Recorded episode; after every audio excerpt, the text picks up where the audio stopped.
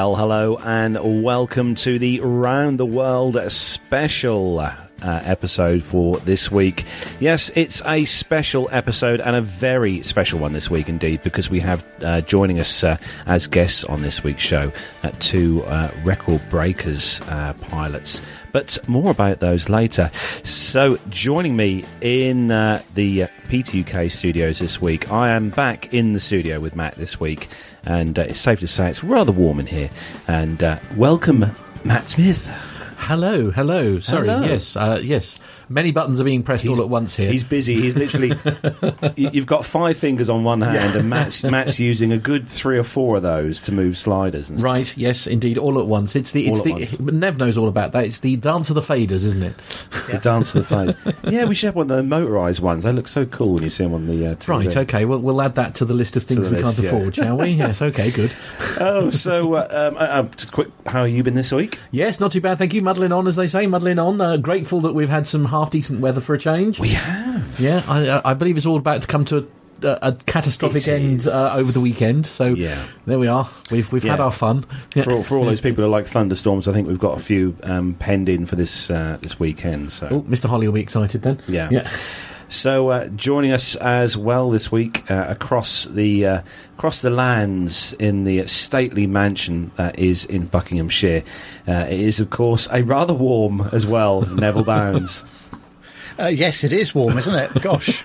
and uh, I've obviously caught the sun a bit by the looks of things as I was uh, up in the northwest of England this week and I did a bit of aviation, in fact, uh, but without leaving the ground. So I went to the uh, Hawarden Airfield, which is uh, where the Airbus factory is. In Broughton, just on across the uh, Welsh border there, and uh, as always, the most important thing is the food. Uh, so I went to the Chocks Away Cafe, which was absolutely superb. Can't recommend it highly enough. That was great.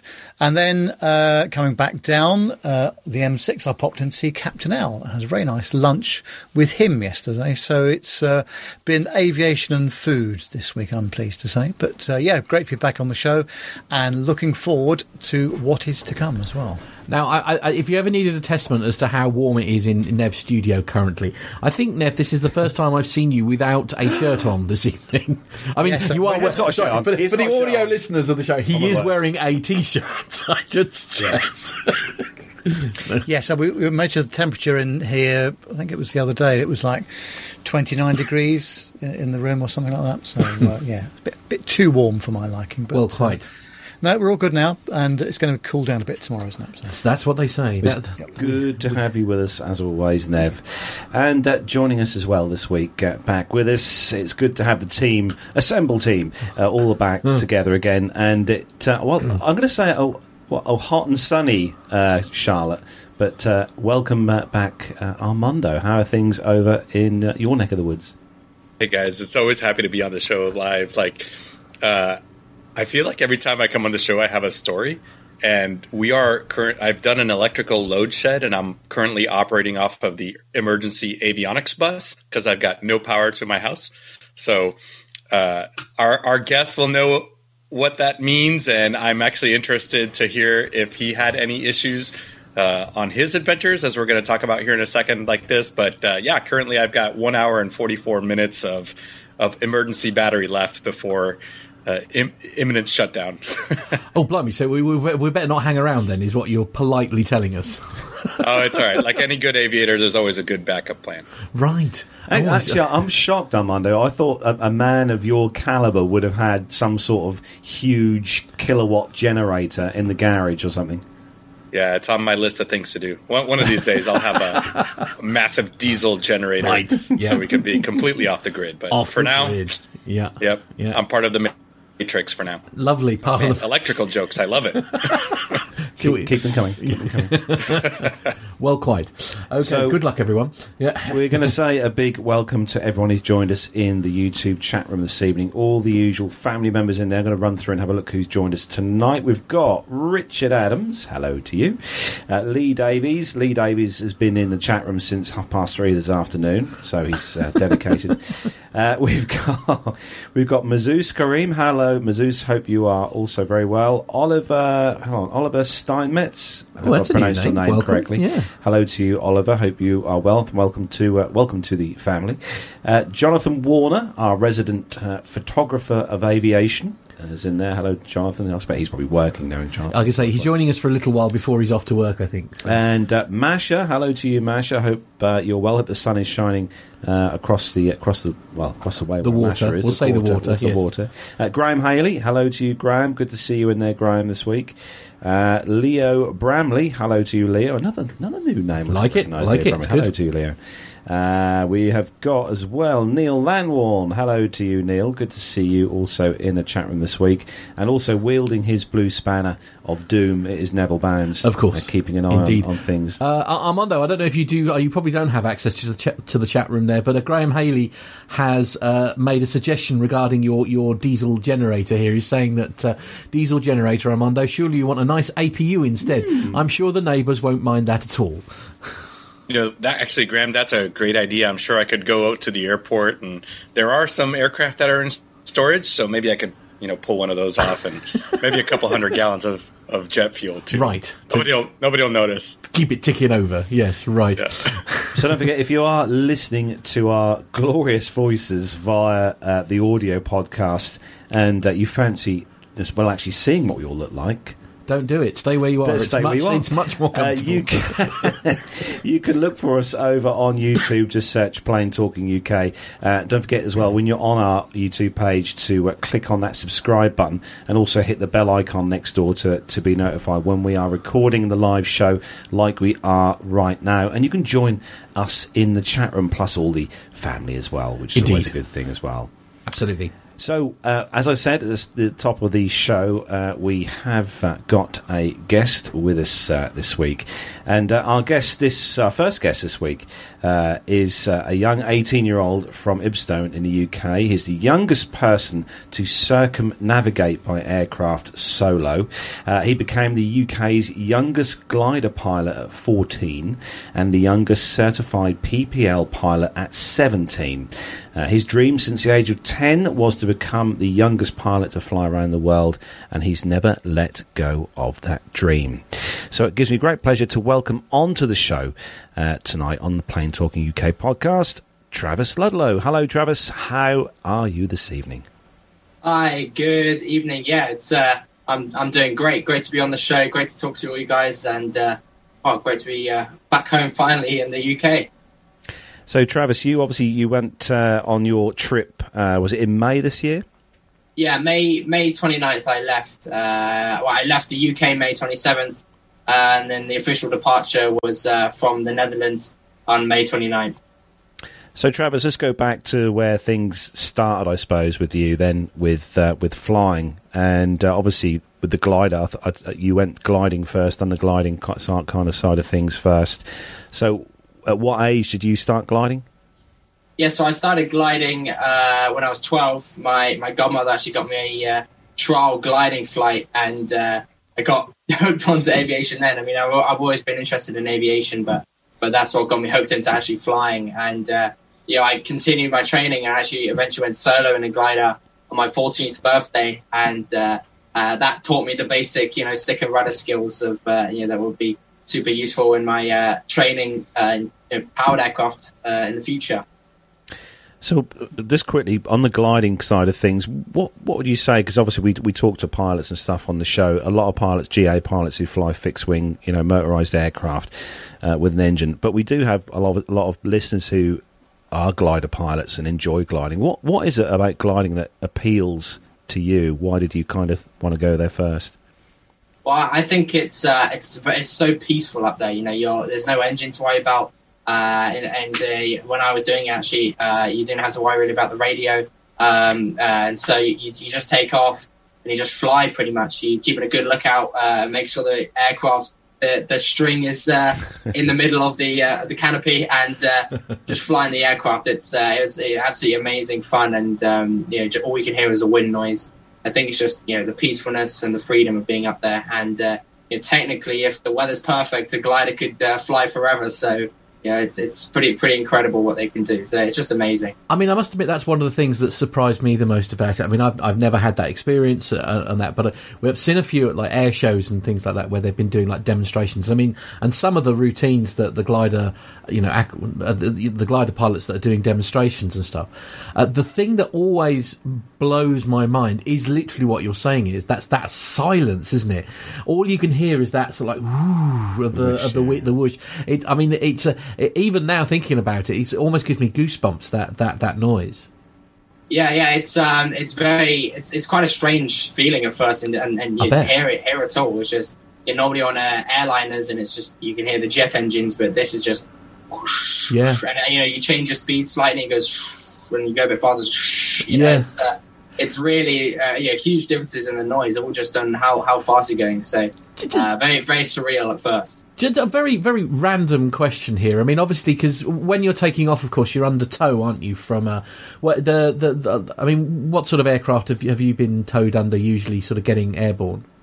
Yes, I mean it's it's a, a lot of a lot of different aircraft. Uh, uh, Piper, you know, Piper PA twenty eights with uh, just uh, uh, more powerful engine and prop, or uh, Yeah. you know, just uh, you get crop dusters as well. Yeah, you get a crop duster with a with a big prop at the front, um, uh, and pretty much anything at uh, uh, that you know has a has a powerful enough engine can can tow a glider. So, um, uh, but I mean, there's not there's not just that method to to tow a glider. You can tow a glider with cars off a mountain, or you Really? Can, uh, tow- yeah, exactly. Yeah, That sounds terrifying. that sounds absolutely terrifying.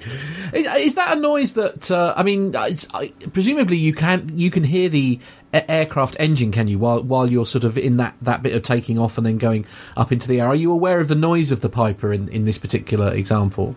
yeah, you can you can hear it. So you know you know that they're about to take off, so you're ready to go, and uh, you can hear it for like the first as you as you're first you're accelerating down the down the runway. But uh, eventually the the wind noise you know, is, it becomes loud enough to that you can't actually hear the, the aircraft in front. But it's uh, it's strange to, to hear that at first. I got I got one last question on the gliding before we move on. It's, it's something that's been on my mind for for a while when it comes to gliding. When you initially obviously get airborne and you've taken off from whatever airfield you've taken off from, do you do you, do you go to another airfield, or how how can you gauge how long you'll be able to stay airborne as to know where you're going to land back at, whether you'll land back at the field you took off from or somewhere different? Uh, well, when, when I actually did my license, because you have to be 17 to hold a glider license, and, and not just a not just a, uh, a private pilot's license. So you can fly solo at 14, but you can't actually leave the airport you're flying from at 14. So I, I wasn't actually taught about flying to other airports um, uh, after you know, you know after the after I went solo. So yeah, all I could do was fly solo around around the airport. So, but it's it's about uh, it's, you essentially look at the uh, runway uh, off of the off of your wing, and you have to think, okay, the uh, runways, uh, you know, uh, know, three quarters of the way down the wing, uh, and so at this point you turn, you turn for this, and then uh, okay, you've got a bit of a headwind, so we have to turn a bit earlier for the final, and so that's that's really how they uh, how they how it's all done. It's just uh, line of sight all, all the time, pretty much. So in your in your time, sort of like gliding and stuff. What, what, I mean, what's the longest flight that you you'd managed to do on a glider? Uh, longest I did was actually two hours, um, which was Wow. uh, pretty pretty incredible. You know, you go up there at uh, you're not even that. You know, you get you get uh, sent about uh, four thousand feet in the air, or so, and uh, you just circle in the circle in the thermals, the, the rising air, and it, it keeps you up for, for all that time. And we could have gone for longer, but uh, someone else wanted to fly the plane on the ground, so we had to head back. Um, but yeah, it was Somebody else. So how long do you think you could have gone for then if you if you hadn't got to go back? Uh, I mean, I, I think we could have gone till uh, yeah until about six p.m. at night. Yeah, when, Wow. when it started to when the thermal started to die down, I reckon. I think they could have gone for, for that long. Maybe you know another yeah another six hours or so. That's amazing. Now, I, I'm I'm very uh, sorry. John is saying, and I read the the real question is how long can you hold it for? That's basically where we're going. but, uh, yeah. Yeah. Uh, now I'm very aware I'm monopolising the questions here, so uh, I wondered if uh, uh, Armando, you might have a few questions. I actually want to take it back a little bit. So before gliding, you you have always been interested in aviation, right? I I mean, uh, we, we were reading about you. So we we've actually been following you. This is sounds kind of stalkerish, but but we've try been not to, following. try not to sound too creepy. right? I mean, we're an aviation Yeah, yeah, podcast. yeah, we're based in the UK, despite my accent. So when you- when you became uh, the the youngest PPL holder. It, it, was I think we did a story on it, but wow. but your story goes way back to your childhood and watching YouTube videos. So who were who were some of those people that influenced you or or led you to gliding and then eventually to where you are today?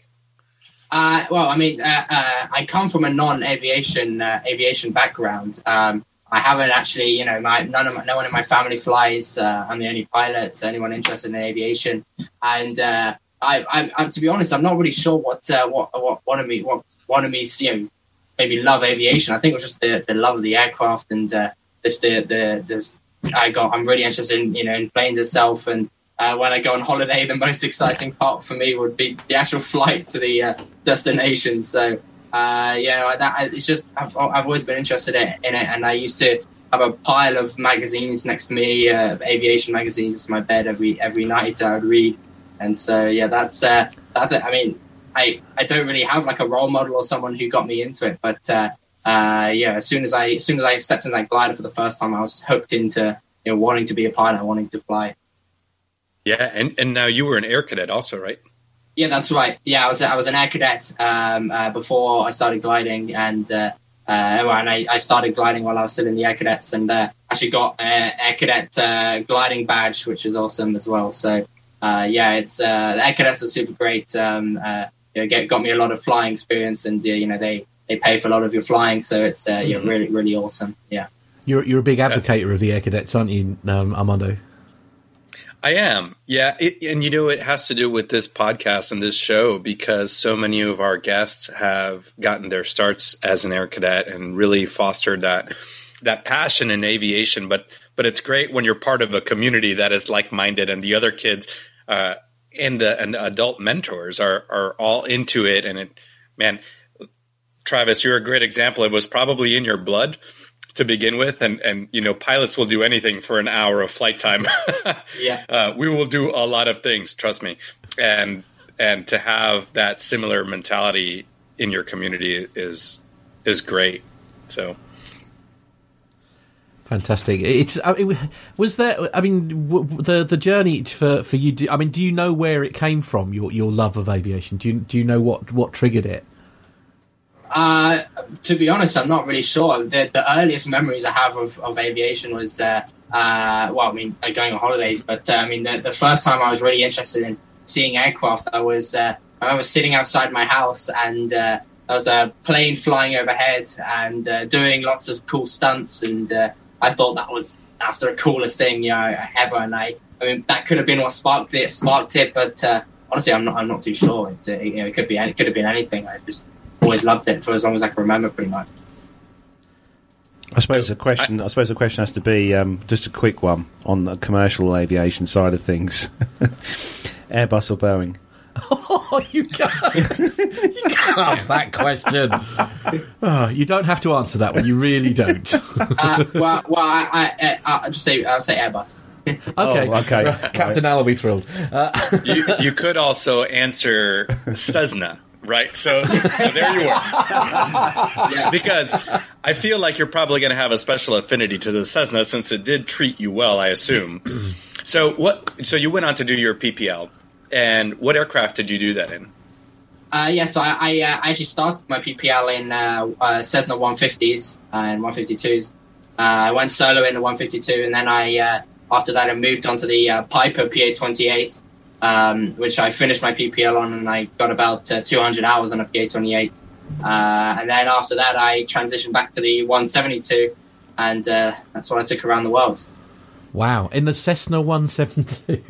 yeah, yeah. Talk, talk to us about that decision. So, how did, out of all the airplanes in the world that you had access to, how did you decide as, as your, because it was Nick, your your father, that was really kind of came up with this idea, right? Yeah. And how did you end up deciding the 172 is the airplane that's that's going to take me around the world? Uh, well, well, there were a, a, few things I had to uh, think about. I had to think about uh, the reliability of the aircraft. Uh, Cessnas are very reliable. I mean, they're they've been flying for what you know, 80, uh, not 80 years, maybe uh, 70 years or something. 172s, and so they're you know, really, really great aircraft. And Uh, you get parts everywhere. You know, it could be in the middle of nowhere, and they still get you know parts of a Cessna 172, uh, or if not, you know, easy to ship over. And uh, as well as that, uh, have uh, had quite a, a, strange requirement for the aircraft. I uh, I needed it to run on jet fuel or, or diesel, um, and so. 172s and, and 528s are have are certified for a engine swap for a Continental a diesel or jet fuel engine, and it's you swap it out, you, ch- you chuck this engine in, and it's actually a Mercedes A class engine, a you know, wow. automotive engine, engine which they you know, they buy the engines that off the uh, off the factory, then they slap a turbocharger on them, and they uh, uh, you know, make them you know, ready for aviation, and then they put a propeller on the end, put them in the engine, and uh, put them in the aircraft. And uh, yeah, and the, the reason I wanted this engine was I'm only burning about 15 liters an hour of fuel or four gallons an hour. And so I'm, uh, you know, insane uh, efficiency and I can go about a thousand miles on one full tank. Um, and, uh, you know, absolutely amazing. And that's really the reason I chose a Cessna was because it could take this engine and have the great reliability. That's incredible. Wow. That, that that is incredible. And is that is that decision purely for um, like because it was the availability of that fuel. You know, I, I suppose because that has to be your decision. Is it, you know, it's all very well being at flight, but you've got to be able to top it up when you need to. I mean, there must have been some serious planning involved there. Yeah, so so that that was one of the uh, one of the factors was you know jet fuel needed to be uh, well it's it's not required, but you know, having jet fuel is a lot a lot easier. Uh, you know, you can get that everywhere in the world, you know, because airliners they run on jet fuel, you can get that everywhere. Um, so uh, that was that was one of the factors. But I mean, uh, uh, the, the, main reason was the the why needed to be jet fuel was just the efficiency of it compared to uh, you know an avgas engine or you know petrol engine. It's uh, yeah burning uh, almost half the amount of fuel it burns gave me the range, a you know, thousand mile range, which was needed for the um, for these long flights. And you know, in comparison, without the jet fuel, it would have been about half the range of, of with the avgas engine. So yeah, really, really incredible. What, yeah, and you were and you were able to finish the trip in about forty four days. Is is what I saw. Yeah, forty four days exactly. Yeah. Yeah, so it would have it would have taken you significantly longer relying on avgas, huh? Yes, and uh, yeah, if I had avgas as well, I'd also need a uh, a ferry tank uh, in the back um, as well, which was you know really complicated and uh, yeah, you, you, things more more things that could have gone wrong. Um, you know, the diesel engine is a lot easier to operate as well. So it's controlled by a, a FADEC. Um, you know, it stands for Full Authority Digital Engine Control. Um, so a computer basically manages the engine, manages how much fuel goes in, how much air goes in, uh, the uh, uh, prop, uh, propeller pitch. And so yeah, the engine's always running at its maximum efficiency, and uh, you have one lever which controls all of that. So no, you know, no issues to run it at all. It's it's super easy. I was just thinking from a, a personal point of view, uh, Travis. I mean, the PPL is only the first part, obviously, to learning about flying. And uh, new pilots often say they always learn something about uh, about their flying each time they, they go. But it's a heck of a leap between taking a PPL and doing a round the world yeah, yeah. trip. So what's the what's the process of going from that um, to the round the world trip, and how um, did you gain the confidence that you could do that? Yeah, so uh, uh, when I, well, pretty much as soon as I got my private pilot's license, uh, you know, not after the passport process, I mean, as soon as I, uh, on the on my 17th birthday, I walked, I, I went to the uh, uh, Civil Aviation Authority's offices and picked up my license directly from them. the next day, I flew on a airliner to Phoenix, Arizona, um, where I did actually started my instrument rating training um, with AeroGuard flight training in Phoenix. So yeah, pretty much as soon as I as soon as I got my uh, license, I was already off to get an instrument rating. So uh, that's where it all started, getting experience for it. Um, uh, and uh, after that, uh, you know, after getting my instrument rating, I did a lot of uh, you know, flying, just you know, flying around, doing practicing approaches and building hours. Um, and what people don't think about, you know, they think about yeah, that's yeah, instrument rating, night rating, and uh, private pilot's license. That's it. But no, I, I had to I did a lot of uh, well, this, I didn't have to, but I did a lot of um, ditching and uh, water survival courses. So you know, if uh, God forbid the engine failed or uh, uh, you know, I only have one engine, so yeah, if, uh, if that happens, I have to be landing in the sea at any moment. So I know how to do it, uh, how to use the life raft, how to get out of the plane onto the life raft, how to use all the equipment, you know, the, the PLBs and all that sort of stuff. So uh, making sure that I was as safe as possible on the, on the entire trip, that was uh, a lot more of the training that went into it as well. And uh, yeah, mountain flying was also very important. So yeah, a huge amount of training, not just the PPL. And I think uh, people, a lot of people saying I agree that the, the private pilot's license is just a license to learn, really, and that's uh, yeah. yeah. I, I agree a lot with that. Oh, definitely, yeah. I think the other thing is that when you're doing these sorts of things, um, the flying bit, as long as the weather's sensible, is reasonably straightforward. But as always in aviation, it's all about the planning, isn't it? So, how did you decide on a route uh, that you were going to take, and how did you plan that? And, and, what would have been a sort of a typical day for you uh, during the uh, endurance? Yeah, so there was uh, there was a lot of uh, planning that went into the route. Um, you know, I mean, I started planning the route pretty much straight away, um, and uh, as soon as I started thinking about this trip, and uh, it uh, a, a, lot of it was uh, um, weather related stuff. So you know, staying clear of the Far East um, due to you know, monsoon season was coming in, and you know, you know political things as well. I had to make clear. So I was planning to fly from uh, the Netherlands to Warsaw, and then directly from Warsaw to Moscow. But uh, like a couple of weeks before that, uh, you know, we had the incident with the uh, Belarus uh, Ryanair flight that was intercepted. Oh and, yeah. so I had to, you know, I, instead I routed north, I had to stopped in a half military base in in Russia, um, and so you know the, the route was changing pretty much all the time. You know, j- j- coming up before before the flight, uh, and uh, you know, and so uh, planning the flight through Russia, the reason I chose Russia was uh, uh, allow me to cross the Pacific without um, uh, doing really, really long flights over the North, uh, sorry, over the Pacific Ocean. Uh, you know, two 15-hour legs, you know, from you know, from Asia to Hawaii, then from Hawaii to the mainland US.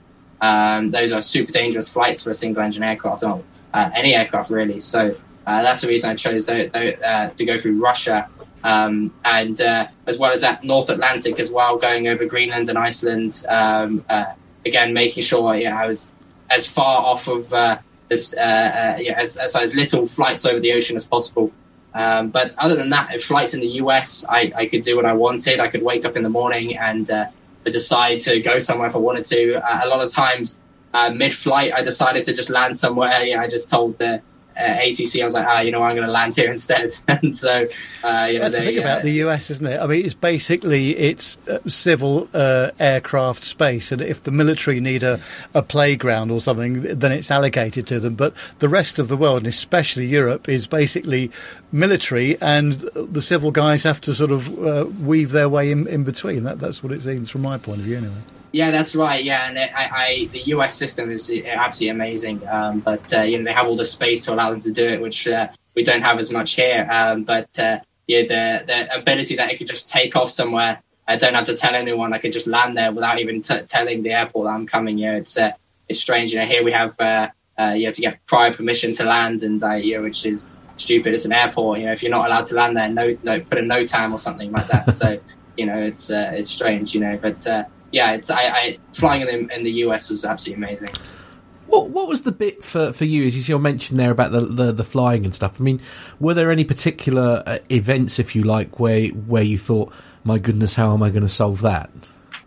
Uh, uh, there were a few actually where um, uh, I'm coming into an airport and uh, uh, this is in, in Russia and there's actually no airports to divert to in Russia pretty much here. They, they, they, it's just because of the size of it the nearest airport uh, from your destination would be another 500 miles away. And so you're flying, I'm flying these legs at the maximum of my range. And uh, I'm arriving, and I arrived at this airport, and the uh, the weather was you know, uh, you know marginal, um, minimal VF, uh, sorry, minimal IFR. Um, and so I'm uh, I'm coming in. I got about two hours of fuel left, um, but I've still got a the diversion airport is about you know four hour flight time away so I'm uh, coming in, uh, doing the approach, keep going, missed a few times. Luckily, just about came in, but that was definitely a few times when I was thinking, yeah, I'm not going to be able to land in time because the weather's too bad at this airport. And then what do I do? I don't have enough fuel to go anywhere else. But uh, yeah, no, luckily uh, the weather uh, opened up just slightly for the flight, and it was it was great. Yeah. On on the subject of the legs that you were doing, Travis, obviously the, the, the lengths of each particular segment you've done of the the whole journey, you're up there on your own. Um, obviously, you're flying. What did you? Obviously, you, you've got to pay attention to what's going on around you and your, your instruments and, and over the temperatures and pressures, etc., and stuff like that. But did you? I mean, I suppose the question is: Did you have music on podcasts, or is there to sort of keep you motivated as such? Yeah, so I had uh, I had music. Uh, yeah, I connected my uh, my phone, the Spotify, um, which is was really great. I also had uh, satellite phones uh, actually built into the aircraft, uh, Iridium satellite phones. Uh, so I had uh, you know 100% global coverage, and I was able to call anyone wherever I was in the world. Uh, you know, through my headset as well. So it uh, you know, and you know when air traffic control spoke, it would automatically uh, cut out. So it was uh, you know really really great system, and it really helped pass the time being able to speak to my friends and family and my girlfriend while I'm uh, while I'm up there, and uh, yeah, that was that was awesome. Um, it also really helped over the uh, over the North Atlantic as well. Um, uh, you have a requirement to use a HF radio um, for for the long flights over the uh, Atlantic, and then you're allowed to use a satellite phone as the backup. Um, and so what I had on board was the uh, was the uh, uh, I had a HF radio, um, and I uh, you know I turned it on. I had some a few issues with it, um, uh, and I, I could hear, but they couldn't hear me on all the frequencies. So use a satellite phone. Call I called the air traffic control. Use a satellite phone, and it worked absolutely fine. Just Oh, using a satellite phone. So that that helped a lot, and uh, yeah, it was uh, it was really great to do that. So, I mean, I've got I've got a couple of questions here now. I, I mean, I, I'm I don't know a lot about aviation, so I apologise that I'm going to probably ask questions that most people think are a bit daft.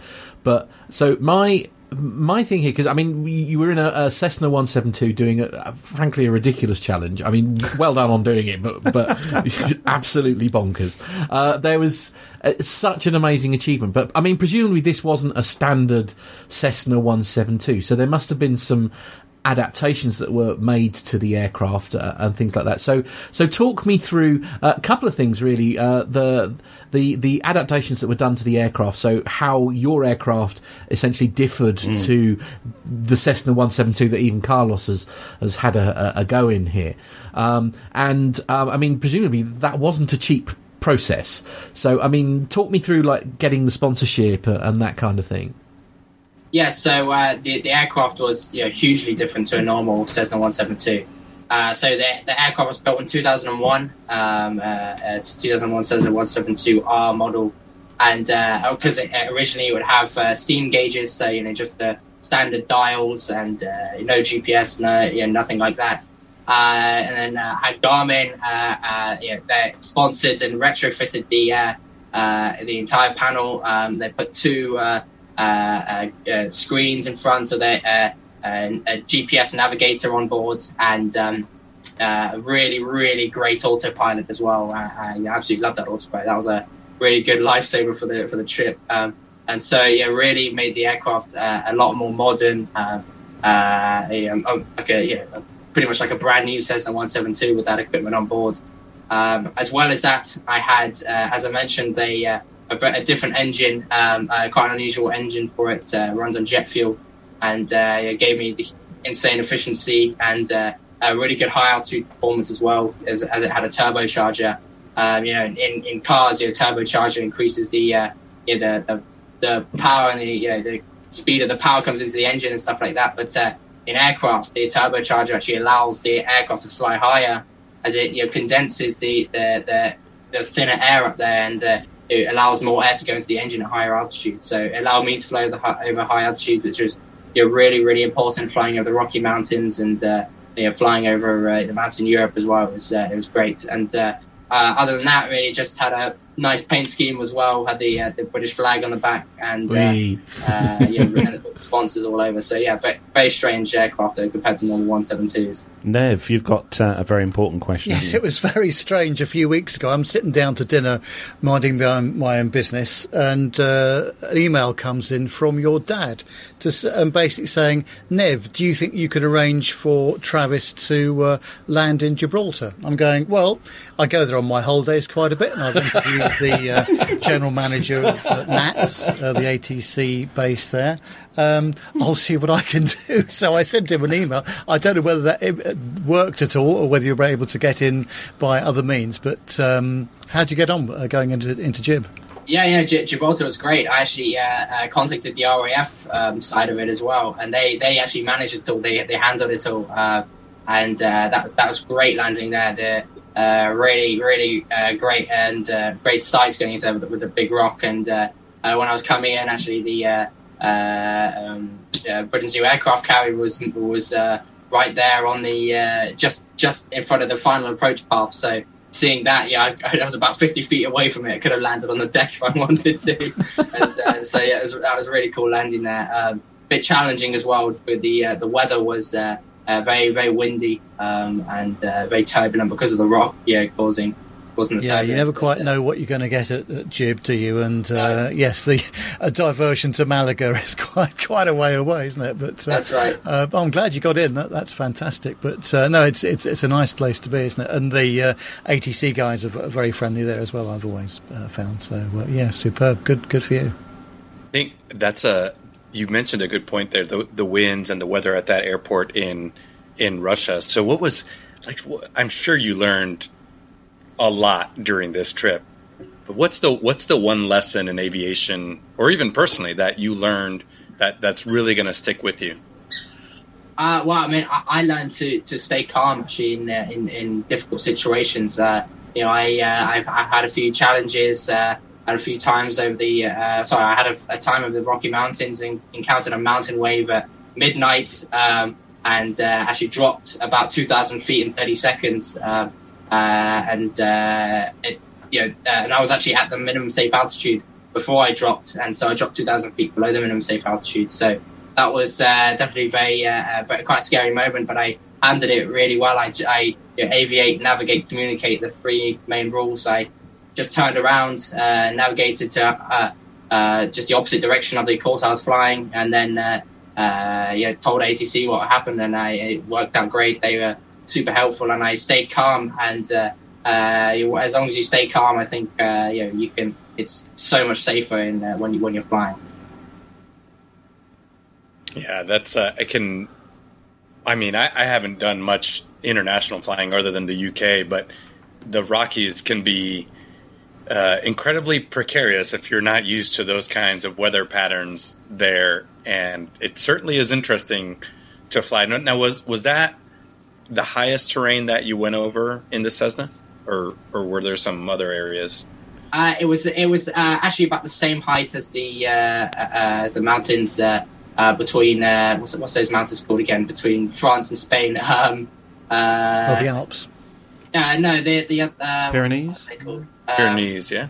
The Pyrenees, that's it. So yeah. I also flew over the Pyrenees, and I think the the points I flew over are about the same the same height. Um, uh, so, but yeah, that was that was the uh, those are the two highest. They're pretty much exactly the same um, highest altitudes I flew at. Uh, but lucky I didn't encounter a mountain yeah. flying over the Pyrenees.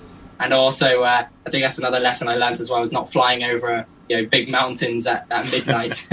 so, yeah. Yeah. Now, did these these are great lessons? Did you have a mentor? Did you have anybody that sat down with you beforehand and said, "Hey, look out for these things. Uh, these things, despite me telling you, are still going to surprise you." Did you did you take on the fa- the planning yourself with your family, or did you have some outside help in doing this? Yes, I had a lot of uh, a lot of help. Uh, a lot of advice was given to me from uh, from uh, past Earthrounders. Um, uh, speaking to Michael Smith, who who flew around the world actually in a flying boat, and that was that was awesome. Uh, you know, speak to many uh, pilots. Uh, you know, uh, James Ketchell flew around in a gyrocopter, gave me lots of good advice flying through Russia, um, uh, and you know, lots of lots of great advice. So um, it was you know, given to me, you know, warning me about weather in these places, yeah, air traffic control, the, the bureaucracy it have to deal with. Uh, all sorts of stuff, and it was uh, they they had a key part in the planning uh, and preparation into it as well, um, and so that's that's really how it how it played out. And, I'm really, really thankful for their uh, their advice. I've, I've got a, a, question, if I, if I may, Travis. Uh, uh, you obviously had a, a, very tight margin. I mean, with all your, your planning to, to, to beat the record, obviously you, you were having to hit targets all the time and ideally beat beat them, I guess. So, I mean, how did you keep yourself from pushing too far in terms of personal limits, especially when you knew you got such a tight deadline to, to stick to? Uh, well, I mean, I'm I'm quite a uh, cautious person. I think I uh, I like to I don't like to push the limits at all. I, as I say that I, I flew over the Rocky Mountains at, at night, but uh, uh, you know I I'm, I'm, cautious. I'm always looking at the weather. I'm always you know, uh, you know thinking if there's a it's a slightly bad, then I'm like okay, you know I'm I'm not going to try it. Um, yeah, I forgot to say that the, the, flight over the Rocky Mountains was absolutely clear day, VFR, no uh, you know, no issues at all. You know, no, no issues with the weather. Sorry, and uh, uh, and so that, that that's the reason I flew on that day. But um, uh, you know, I, I, make sure that uh, uh, you know, the personal limits are no more than ten hours of flying in a day. That's what I that's what I did. Um, and if I did fly ten hours in a day, then I'd have a day's break the next day.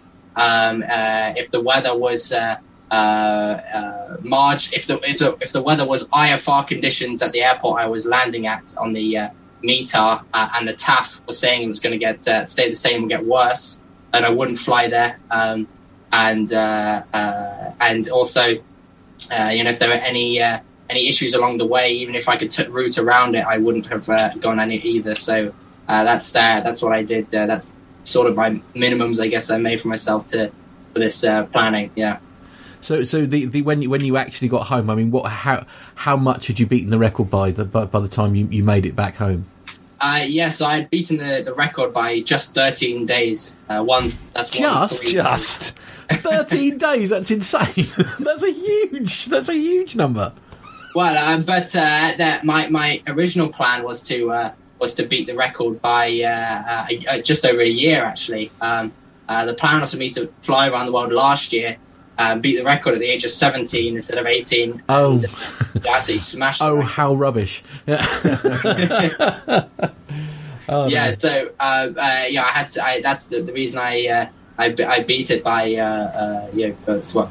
13 I calculated last year after deciding not to fly around the world because of the pandemic that uh, you know I could still beat the record and have uh and have a two weeks margin, which is pretty much exactly what I calculated. Yeah. After, still after having delays along the flight. So yeah, it worked out fine. Well, and I suppose that advantage there, isn't it, as you said, because you've got some days in hand, if you like, you you were able to be your normal self, if you like, being cautious, not taking any unnecessary risks and things like that. That's right, yeah. That, and uh, you know, I had uh, uh, you know, staying cautious. I had the weather on my side. Uh, uh, in Russia was was great. There was a uh, actually before I entered Russia, there was a line of thunderstorms on the east side of Russia where I was coming in from. Yeah, I flew I flew east around the world on the sorry, sorry so, so on the uh, on the west side of Russia there was thunderstorms and uh, they just blew uh, uh, uh, eastwards. I just followed them with tailwinds all the way along through Russia, and it just left clear what clear weather behind it. So it was just VFR all the way through Russia, absolutely amazing. and so that really, I mean, that, that took me a third of the way around the world in a week. I, I crossed Russia in a week in a Cessna 172. Uh, so it was uh, you incredible doing that, and uh, that that was a huge, huge help for you know, great kickstart for the trip, um, and uh, you know, made made it made it made it great. So uh, that's uh, that's essentially how I how I did it. Yeah. Go, going back to the aircraft that you um, you you done the, the trip in the one seven two, Travis. I mean, I I done most of my training in the one fifty, and I had a, probably about logged about three or four hours in the one seven two an hour's lesson, I was, you know, you got out of the aircraft at the end of an hour's lesson, and you you you got out. It was you know the comfort levels were not massively high, especially in the 150. uh, not when you've got some, someone sitting next to you anyway.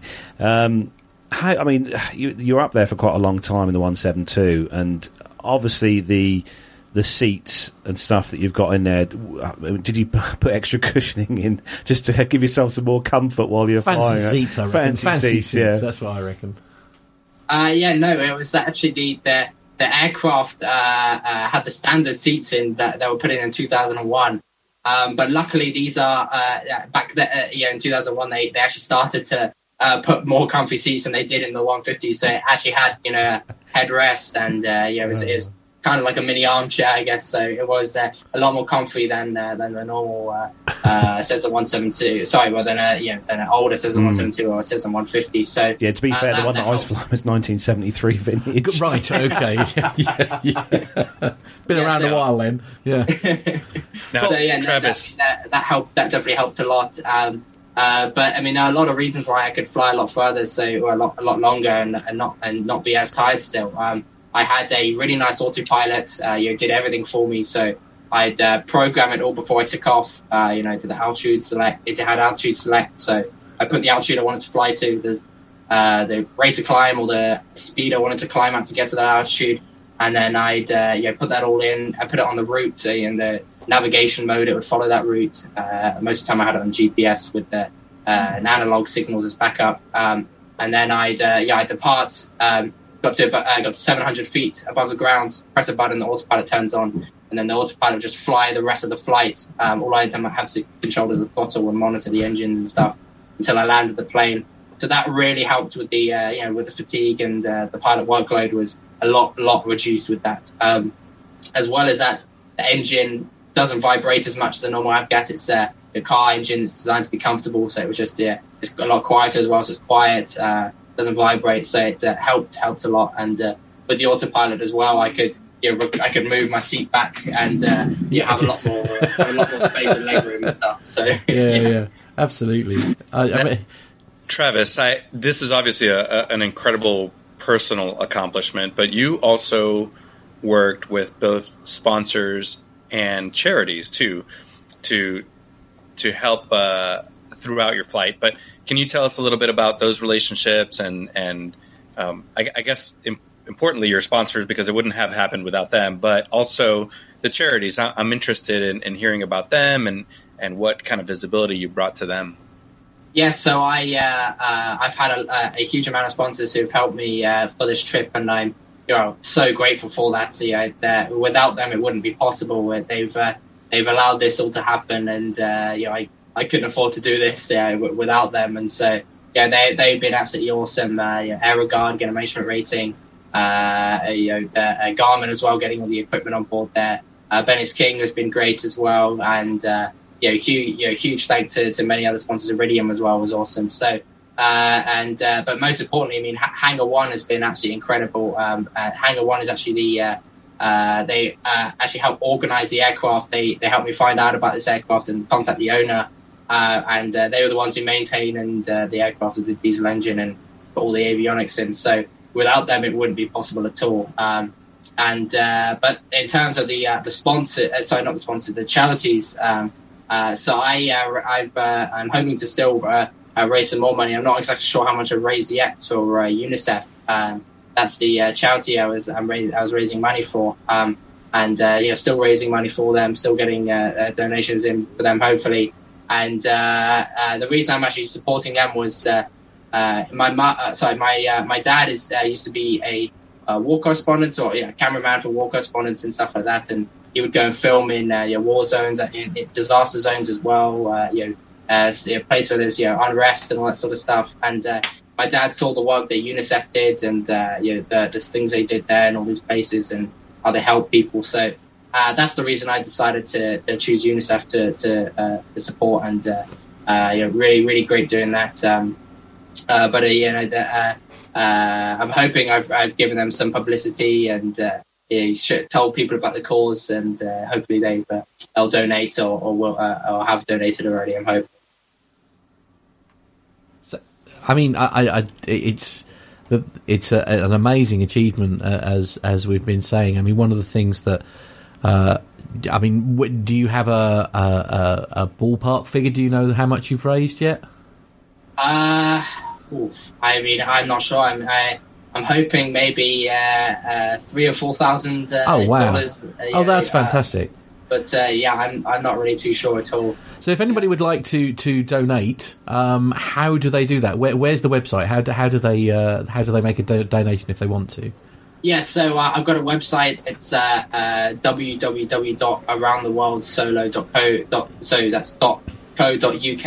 Um, aroundtheworldsolo.co.uk, and uh, on there it's got all my information about the flight, the route. Uh, uh, it's uh, it also got uh, a, section called "Support Me," or and on there, you can actually donate to UNICEF and donate to me. And actually, uh, the donations to me now actually going towards UNICEF because I don't need the, uh, the money anymore. Um, but uh, uh, that, so that's uh, that's what that is for. Um, and uh, you can go donate on there. I've got a GoFundMe page as well, which is uh, it's just search Travis Ludlow. You'll be able to see me on there, and that's uh, that's all how you can donate. And uh, well, I'll be really appreciative of uh, any donations for that. So, what's uh, next on the cards for you then, Travis? What is the next kind of uh, thing you want to do? Where do you want to go next?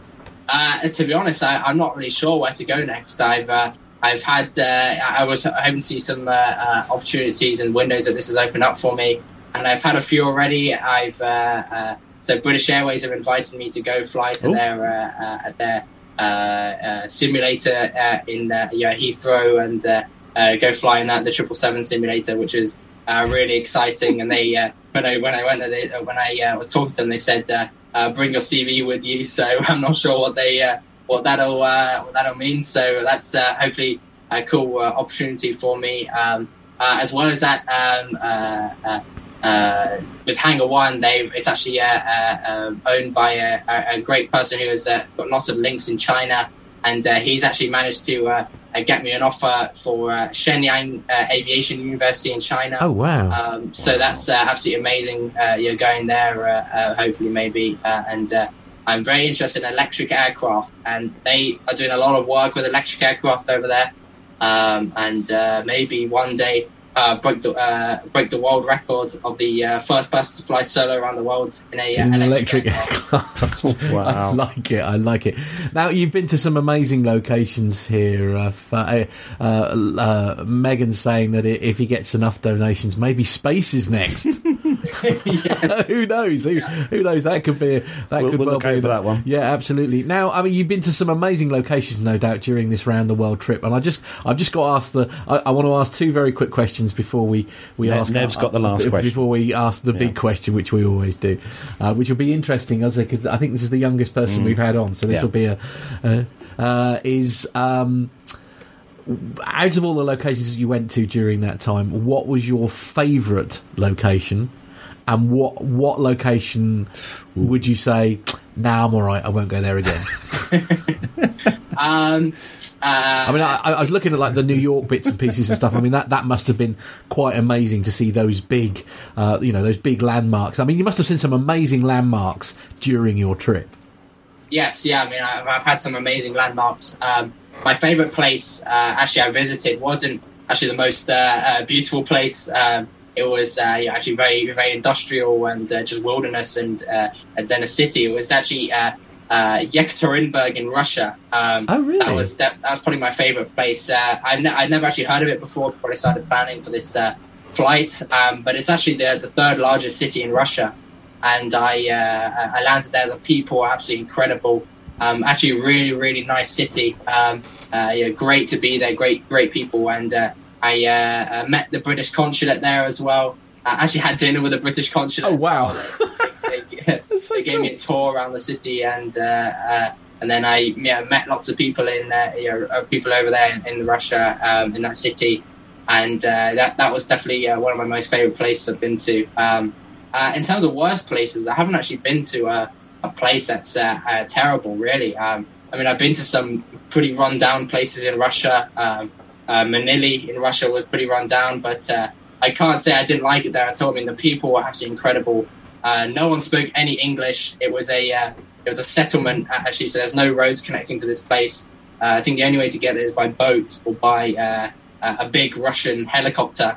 Um, and I landed there um, for for a fuel stop. Um, again, this is uh, showing that the jet fuel was super helpful. Uh, I landed on this uh, runway, just a really very short gravel runway, uh, designed for the helicopter to have a run up. But you know, luckily the Cessna is short enough to land on this runway. Uh, so I landed on that, uh, filled up with fuel that they normally put into the helicopter that runs on jet fuel, and I took off from there. Um, but I actually had to spend the night there because the weather was too bad to depart from there, and I wasn't planning to spend the night there. Um, luckily, I had uh, you know, someone had a, uh, uh, a hostel there, a really nice hostel actually that they built themselves, and uh, they allowed me to pay in dollars for that, um, as I had no more uh, uh, ru- Russian rubles. And so yeah, I, I spent the night there. Uh, the people were actually incredible there. But uh, uh, sorry, I haven't answered the the worst place yet. I mean, I think the worst place actually was uh, uh, in terms of uh, a greeting was uh, landing in Seattle. I actually landed in uh, Boeing Field, Seattle. Okay. And uh, I landed there, uh, so I had to do an unplanned diversion into Canada due to due to weather again. And uh, the Canadians kicked me out of the country. I then I then landed in uh, landed in Seattle way later than I planned, and uh, I tried to call Border Force, told them that I was coming, but they uh, they weren't picking up the phone. So. I just pretty much showed. I did all the paperwork. I did uh, all the online applications. I landed there, and uh, and uh, I, I uh, asked the tower where to park, uh, yeah, where where the customs was. They told me where to park, and then I, I, I saw the customs building with the all the lights turned off, and I saw a building like attached to it uh, with the lights on. Um, and so I parked just in front of this building with the uh, with the lights on, and uh, I, and I, I start to get out the aircraft. And as I get out, this uh, you know, uh, car comes up with his lights on, and uh, a guy comes out and he's like, "I'm gonna take your license away. You're you're gonna go to you're gonna go to uh, um, uh, jail tonight. You're not. You, you shouldn't have done that. You know." And, uh, Oh. and he's got his hands on his gun as well. You know, he's he's, he's like this, and uh, so that that was definitely the uh, the, the worst um, uh, arrival response I've had, and uh, yeah, that was that was it really. Armando, you need to speak for your countrymen immediately. I take no responsibility for Customs and Border Patrol. Now, Nev, you've got uh, the last question to ask, and it's a very important question that we ask all the guests It is, that we have on and the thank you very much indeed for firstly for spending all the time with us this evening, uh, Travis. It's been absolutely fantastic. But this is the question that we ask all of our guests on the show, or when we go and interview them uh, in person, and that is: given the opportunity to fly any aircraft at all, could be GA, military, uh, commercial, either current aircraft or uh, one that's been retired years ago, what would that aircraft be? Uh, I would really like to fly a, uh, a Spitfire. quite, Oh, a, wow. quite, quite a mainstream, uh, quite a common answer, I think. But uh, yeah, that's just an absolute dream come true. And uh, yeah, to, to fly in a British aircraft um, with a, a huge engine on board, Big Merlin and, uh, engine, yeah. yeah, big Merlin, bit faster than a, uh, a Cessna, I think. Yeah, look, yeah. yeah. Only just, probably, but yeah. yes, that's their, their dream to fly. well, for the price of a reasonable small car, you can uh, get a flight. flying You can, yeah, Yeah. absolutely. Yes, for, for 20 minutes or so. Dunstable or somewhere, yeah. yeah, absolutely. There we go. So, well, as I say, thank you very much for joining us, Travis. You just, you, you, you're happy to stick around for a few minutes, if uh, Yes, uh, absolutely. we, we'd we'd love to uh, we'd love to swap you to swap notes, uh, if we may, with with our next guest. Uh, so we'll we'll, we'll just uh, we'll uh, we'll move on to the next part of the show in just a moment. Sure. Well, uh, welcome to our London studios. Uh, welcome to the A320 Lounge uh, webinar uh, tech presentation, um, obviously for the 320 series. Welcome to the A320 and 737 Lounge, bringing technical refresher courses directly to you. Using our cutting edge broadcasting facilities, enjoy a fully interactive technical refresher course from the comfort of your own home. All of our webinars are live, and you can ask your instructor a question at any point during the day. All of our instructors are highly experienced and can help you. No more expensive nights away from home, no new software required, just an internet connection. Courses are run at regular intervals, so check out A320 Lounge and 737lounge.com for more details. Welcome back. So we have another very special guest joining us on tonight's show. Uh, our next guest is the youngest female to make a solo flight around the world in a single engine aircraft. Uh, she also became the first certified civilian female pilot from Afghanistan. And she earned her master's at Embry Riddle Aeronautical University and she's also a mum as well. so it gives me great pleasure to introduce and welcome on to the show Shaesta Waiz. Welcome on to the show. Thank you for having me. I'm excited to be here and to have this conversation with you all. So I suppose it, the, the question asking, I suppose is, um, well, obviously we'll talk about the solo flight a bit later, but uh, where did uh, the aviation bug start with you? Oh God, I don't have your traditional aviation story. Um, quite honestly, I grew up terrified of airplanes, uh, and re- really the reason for that was is the only, any time or the only time I would see an airplane was usually on the television because of an aircraft accident. So, in my head, I just thought airplanes that's what they do they crash and. Um, so I, for me, I, I tried to avoid flying. Um, and that changed when I had graduated from high school. Uh, I was uh, 18 years old, boarding a Delta Airlines flight, and it was the first time I had ever traveled on an airplane. The, well, really, the first time I ever traveled was when my family left as refugees from Afghanistan. So this was the first time where I could really understand what was going on. And there is a passenger back in like seat 30 something, middle seat. Um, I, I just I fell in love with aviation as soon as it was wheels up. It, it I w- the the aviation bug had bit me, and it's just been this this love for flying ever since.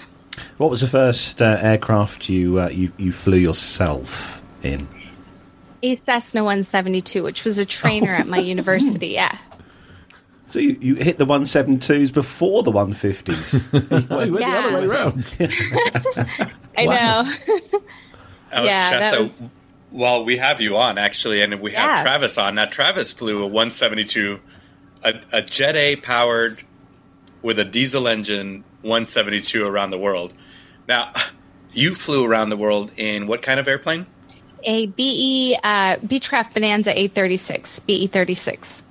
Okay, so what were now? Uh, Travis was telling us about choosing a Jet A powered airplane.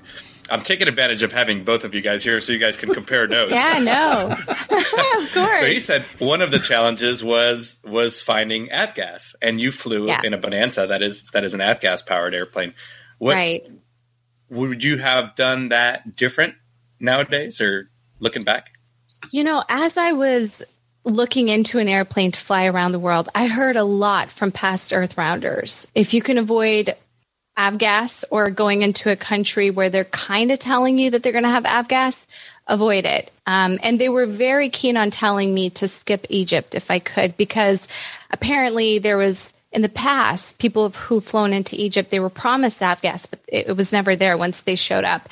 So I had a lot of hesitation going into it, but I was very fortunate because ICAO, the International Civil Aviation Organization, they were a big sponsor of the global flight. And I had met a lot of the diplomats from the countries that I was flying into. And I just remember going into their offices and saying, Hey, so about Avgas, it's going to be there, right? And they're like, Yeah, yeah, of course. Don't worry about that. Um, so having that, those conversations with the government ahead of time really ensured that I would find Avgas along my stop. Um, but yes, I've heard stories about people, you know, being stuck, and yeah, I can't even imagine. So, Yeah. n- go on. Go ahead, Matt. No, no, no, no. You first. Well, I, I was going to talk a little bit. So you had prior Earth Rounders talk to you, and, and Travis was talking to, to us about how he relied on the ex, their experience also. Right. So perhaps uh, who are who are some of the people that helped you? And, and Travis, feel free to jump in. And what I mean, this is all so foreign to us that um, you know we don't even know what questions to ask. Yeah. Well, I have some questions for Travis, but to answer your question, um, Barrington Irving, who's a pilot from Jamaica, he set the world record back, I think, in 2007. He was 21 at the time, where he set the world record of being the youngest person to fly around the world. Um, and he was a great mentor of mine. I mean, we had spent so much time in the course of like four to five years. Um, and it wasn't just just the flying around the world part it was also the impact with kids and building a platform and a nonprofit i mean all of that took so much time so he really mentored me a lot but i remember just as i was departing i spoke with matt guthmiller who set the world record a couple years ago also with ryan and Lockie, I think is how you pronounce his name from Australia, um, and and it was great. I mean, it, it was great to just hear from them what what they went through. But I want to just point out one thing. Um, I wish I had the privilege of speaking to a woman who had flown around the world because I think that would have been a different conversation.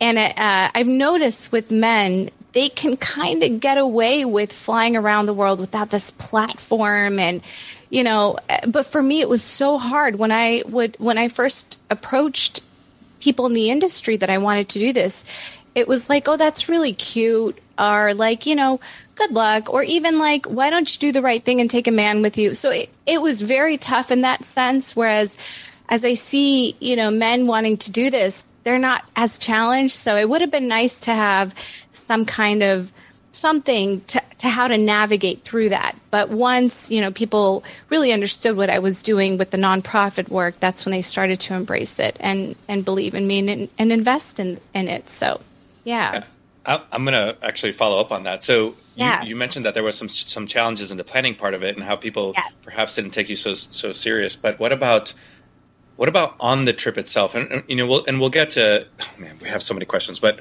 we'll, we'll get to that. So so did you find that as a challenge during the trip as you were landing in some of these other countries? Did you find some cultural differences where where they didn't take you seriously or or just challenges of being a woman?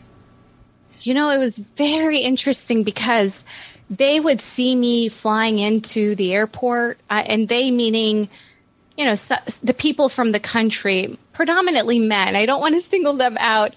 And, you know, they would have all this respect. And, you know, but as soon as I'd walk away from the plane, it was different. It was like now I'm a person.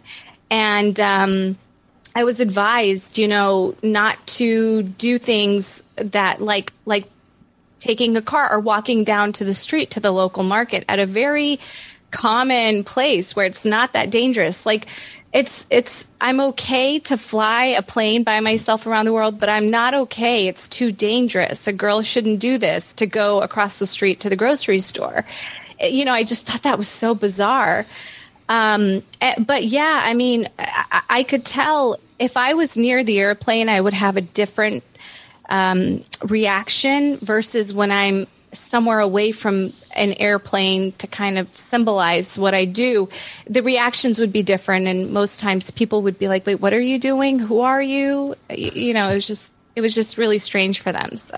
So now you, you mentioned you had uh, some questions for, for Travis. Actually, I Far wondered if I could uh, Yeah. trouble you to, to sort of ask them while we still have him. Yeah, well, congratulations, Travis. I'm so proud of you. You're you're such so accomplished at such a young age, and um, you know I, I kind of know what you went through, and I give you props. Um, but the one thing that in the Earth Rounder community, when we've always gotten together, we've always asked each other, "Would you do it again?" And I'm just curious to know what your answer is. Uh, yeah, thank you so much. Uh, sorry about that, my Wi-Fi failed. But Oh, no. uh, yeah, I mean, uh, uh, thank you, thank you so much. Uh, uh, my, uh, I, I think, uh, I think I definitely would do it again. I'm actually, I actually like to do it again in a uh, electric aircraft, maybe uh, break the world record of the first flight around the world in an electric aircraft. So that's uh, Wow. definitely something I'd like to do. Yeah. Oh, very good. My answer to that was no. Like unless if it's a jet or uh, an airplane that you know, no, there no way. There's no need. But um, good for you. Really, that's that's that's great. Yeah, I, mean, I, I, I definitely want to do it in uh, in uh, quite uh, uh, probably a, a few years in the future. I want to have a good break. Yeah, of a course. good time to a good time to forget the difficulties of the trip. Very good. Indeed, uh, Tra- um, Travis. uh, I mean, is, would would you? lo- I mean, would you love to be like do what Armando does basically and sort of fly commercial jet? Would you love to be a pilot? You know, for real?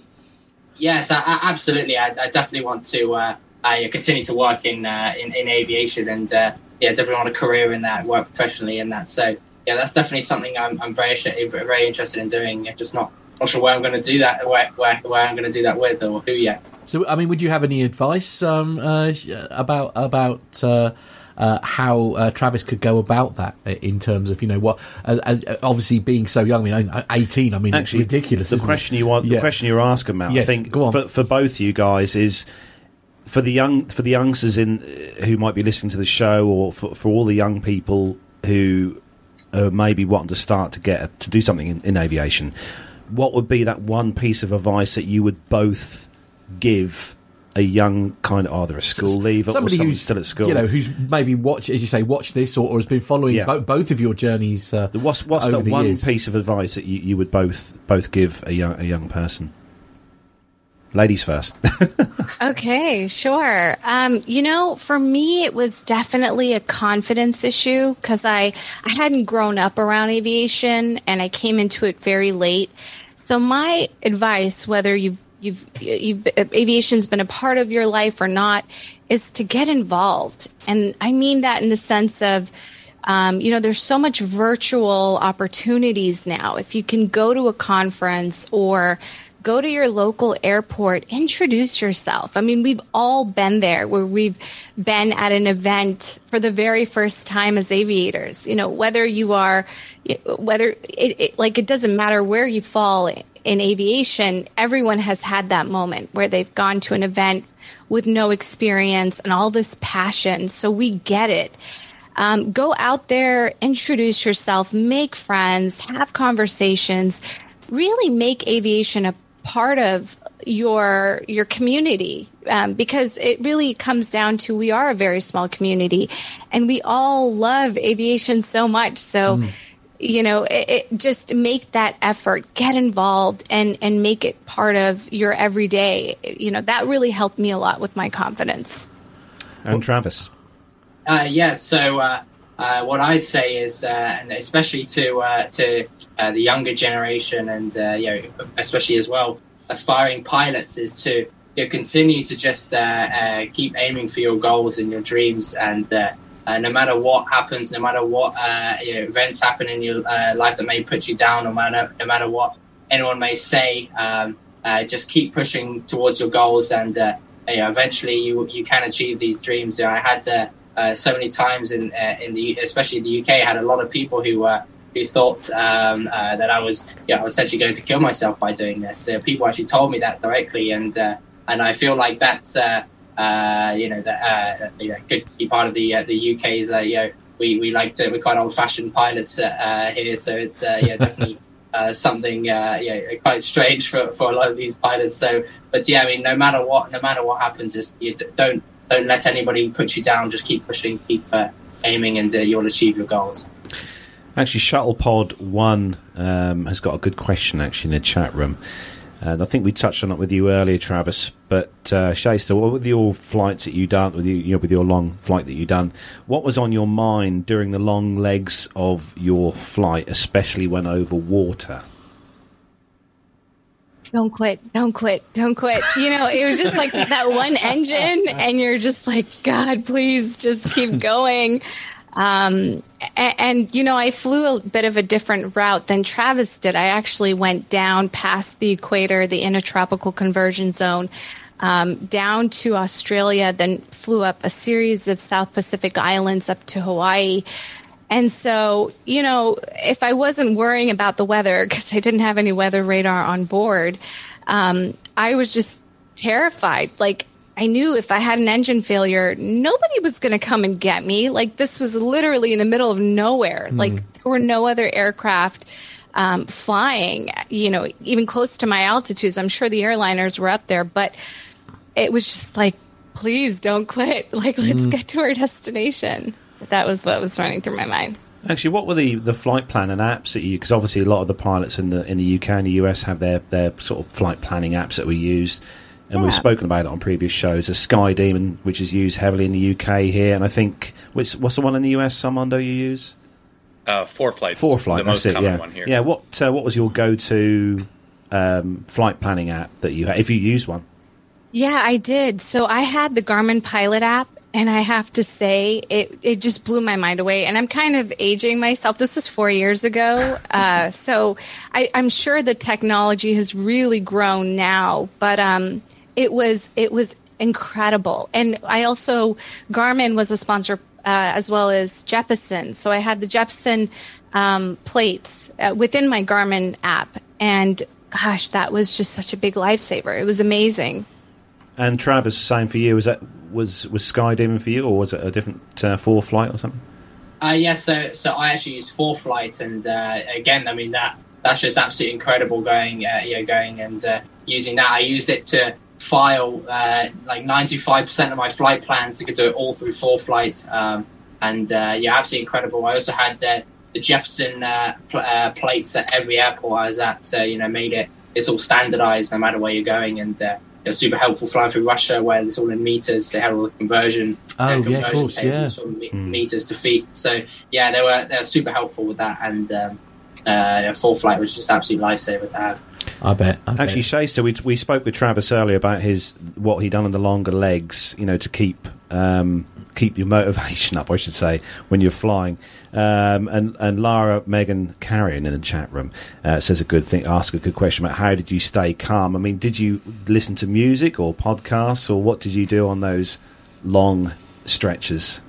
Yeah, so I had the A20 Bose headsets, uh, the headset, um, and that allowed me to listen to music. Um, but you know, it was it was like this outer body experience. Like when that engine would turn on, I was somebody else. Like I, I didn't feel like I never felt tired when I was flying. I'm sure I was exhausted, but the whole time it was like this um, zone that I had to get into. I couldn't let myself feel human. So, but the one thing that kept me going was definitely music and snacks. Like I was such a big snacker. Whenever we would get, whenever like part of my preparation, like I had a checklist was get snacks, and that was such a big deal. Like before I would go on and fly to my next destination, I was like, "Where is the closest gas station, grocery store?" like I cannot fly if I'm not eating. So, um, and I was worried. I'm like, God, I hope I don't choke, you know, as I'm like stuffing my face with potato chips. But uh, music um, and and food helped a lot. But you know, to be honest with you, I never really felt like, gosh, this is a 14 and a half hour flight. Like, you know, it, it just was like. I have a mission here. I need to get to my destination. And once I get there, I could feel as human as I want to feel. But right now, I, I got to fly. Guys, I have so Shaesta. This is uh awesome. So I'm going to give you the follow up question first, which is, what is the snack of choice for these Yes. long legs? This is going to be for both of you. yeah. but um, but also for both of you, how much of your time? So I know most of my flights are you know two hours or less, and and a good portion of that is spent listening to to everything around you, and like you're saying. It, it, it's just you're just don't quit, don't quit, don't quit. So, how much of your of your time did you spend just listening, and every single burble of the engine did you think, "This is it, this is the moment"?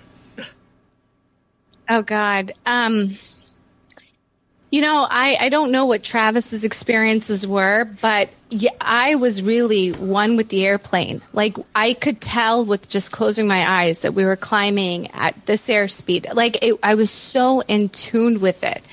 Um, and I- I never really experienced anything with the engine. It was always something outside. Like, for example, when I was flying over the Atlantic Ocean, my HF radio antenna snapped off the plane and it's a 28 foot cable. And I just thought, God, if this, if this interferes with the propeller, like I'm done, you know, and, and it was just this tension of like, oh my God, I got to turn the plane around. I got to go to land. What is this cable doing? Um, and then also like weather was such a big problem for me, especially because I was flying in um, like around India and Asia during monsoon season. So, I mean, when you're on the ground, weather reports just don't mean anything because once you get up in the air, everything is different. So it was a lot of like, oh my God, can everything just calm down right now and let me just fly this plane? Because it was always these external factors that was um, causing a lot of tension in the plane. Um, I don't know if that answers your question. Yeah. Before the before the snack question, what about Oh, you, yeah. Travis? What were you thinking? Yeah, I mean that that was uh, very similar to me. I was uh, yeah constantly listening out to the uh, to the engine, and uh, uh, yeah, you'd, I'd have music playing still a few times over the Atlantic, and uh, uh, yeah, sometimes you just hear you just feel like uh, uh, yeah, uh, sometimes it was just very very light turbulence, and I was thinking, oh god, I hope that's not the engine, or yeah, I I turn off the music, I just sit there like. "Oh, what Yeah. is that? What was that noise? Yes, um, uh, yeah. I tried just trying to work out. It's like okay, that's not the engine. Just monitoring the uh, the the temperatures and pressures, making sure everything's working as it should be. And I'm like, okay, okay, I think it's just the turbulence. Okay, like, yeah, sit back, Remain calm. Yeah, absolutely. All Yes, is well. uh, but uh, yeah, that's uh, that's uh, pretty much what I was like all the time. And I was really lucky actually with the weather, and uh, uh, yeah, it was very uh, very good for uh, quite a lot of the flights. And uh, North Atlantic was great. Actually, cost me two thousand dollars to be able to fly in the good weather um, because I had to actually land in Greenland uh, out of hours and take off out of hours in order because as the uh, upcoming weather was terrible for like the next uh, two weeks, and I didn't want to get stuck in Greenland for two weeks. Wow. So uh, that's uh, yeah two thousand dollars to leave, um, but uh, it worked out uh, great, and uh, uh, yeah with the weather over over the Atlantic, and it was yeah And, and very and very quickly, obviously, the, the snack of choice. Were you, were you a snacker during your your flights? Yes, yeah, I definitely, uh, I definitely uh, uh, had a lot of snacks. Um, and my snack of choice uh, was uh, really important. It was uh, Jaffa cakes. Winning. Yeah, Armando's favourite. Yes. Absolutely. I, I, I remember the point. She's just going, Jaffa- what's a Jaffa cake? Yeah. Yeah, I don't know. Armando got a delivery of them this week, so he, he's he's a good. But no, We'll, we'll um, get you some Jaffa cakes, don't worry. What's, what, what was your snack of choice, uh, Shaesta? What yours? Um, so you know, I love chocolate, but very beginning, I learned that by the time you get to your altitude, that chocolate is melted. So Yeah. I, you know, I had to stick with um, foods, but I'm a big potato chip type of person, so it was always any kind of. And once you kind of get into different parts of the world, you don't see your typical Ruffles or you know, it's these weird, or not weird, but just different brands. Yeah, yeah. So it's like. Um, but yeah, potato chips was it for me, and and iced coffee wherever I could find it. I would just drink iced coffee like it was water. Nev. You remember we had a complaint to the uh, podcast a few years ago about we were talking too much about Too much um, food, yes. food and not enough. We did, yes. But don't Yeah. worry, we, we are not shy about talking about No, food. we're not. yeah. Absolutely. I was just going to ask. In fact, you did answer the question. I was going to ask both of you actually. What I think is really important about these sort of endurance things is the, is the confidence to do it. But also, I mean, certainly we've found when we've been doing air shows and, and talking to the GA community generally. Everybody has said the fact that other people are around us and we can talk to them, we can share experiences. We're at different points in our training. Some people have got a PPL, some people have got an instrument rating. Um, Shaesta, how, how important is that to uh, share experiences with people, with like-minded people, with what, what you're doing? I think it's it's critical. I mean, the one thing that I feel is so important for the aviation community is the storytelling. You know, you you go to these conferences or air shows and you just hear the stories of other pilots and it really sparks adventure. You know, you you hear these stories and you're like, "What? That's crazy." And then um, you kind of put yourself out there to have more experiences and, and be able to talk to your friends about them. So um, it's important. And for me, you know, it was uh, it was it was just like especially the, during the really long flights where I'm like, this is impossible. How am I going to fly for the next, you know, nine hours, 14 hours, whatever? Um, just being able to go back and reflect on people who've had very demanding flights and how, you know, just the perseverance, it, it gives you strength in that moment to keep going or that it is possible. So that storytelling is so critical. Yeah, and did you think the same, uh, Travis? Was that, that important to you as well? Yeah, de- yeah, absolutely. I think the uh, uh, you know you know being able to, you know, to communicate with people and tell them what I t- tell them all about it and you know, share experiences was is, is very important. And uh, I've already spoken to uh, past uh, uh, sorry uh, to um, uh, people who already want to go break this record, and so uh, you already started giving them advice. Uh, but it was great to you know receive lots of advice as well for, before I did it, and uh, yeah, being able to communicate with uh, with fellow pilots and share experiences is Yeah, yeah, fantastic. absolutely essential and uh, yeah, great. Sure. Now, Shaesta, tell us about your podcast because you do one of those as Yeah. well, don't you? Well, actually, I'm starting. I um tomorrow the announcement will be official on social media, but I'm coming out with a podcast called Aviate with Shaesta. And Aviate actually stands for uh, for something. So it's acknowledge acknowledging the past and current pioneers in aviation, vocalizing our thoughts, our ideas, our experiencing our experiences, acting on the things that we're very passionate about, um, inclusion, travel, and evolve, like evolving as a human being. And for me, you know, I, I had this experience where my trip took 145 days, almost half a year. So I um I had met so many people, especially women, as I was going around the world, and I realized that there was a big gap. Um, there are a lot of girls who have interest in aviation, but kind of what's stopping them from taking that leap is a lot of gray area. Like, what happens when you become a mom? You know, how can you manage motherhood and having a career in aviation and everything else that comes with life? Or how do you build self advocacy to go to your boss where if you're not a part of a union and ask for a raise to do the same job as men are doing? Um, you know, and then also topics around like mental health. Um, these are a lot of things that women are struggling with that they would like answers to. So this podcast is um, is, is leading into that. So I, I'm interviewing a lot of incredible, prominent women in aviation, and we're having these very honest conversations.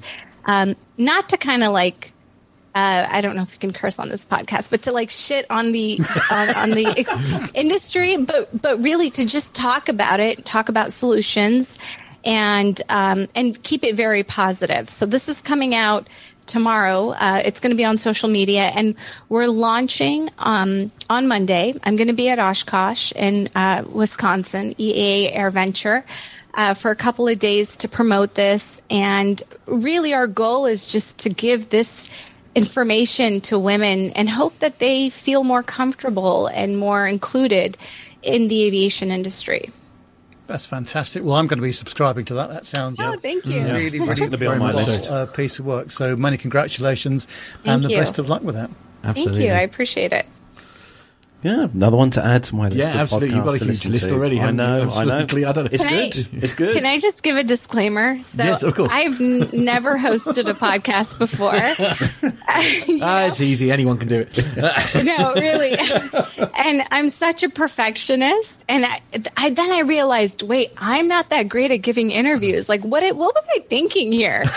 so, um, the first recording is not going to be the greatest. You know, I I'm so I'm a little nervous because I'm like, oh my gosh, my trailer sounds so much better than my first episode, but. Uh, bear with me, people. Like I'm building, I'm finding my way through each conversation, and so um, it, it won't be the best, you know, right off the bat, but we're we're building towards that. So. Well, the good, the good news is Tony S is saying in the chat room there that we need a good aviation podcast. The current ones are awful. So Thank you, Tony. there we go. That's an endorsement if ever I heard one. Uh, no, You know, one, a- one of the things one of the things that I've learned since I've been co-hosting, and these guys have been gracious enough to to have me on their show the last couple of years, uh, is that the community is sm- the aviation community is small, and the podcast community is even smaller, and and you would be surprised. Initially, coming into this, I thought there was going to be a lot more competition, and there really isn't.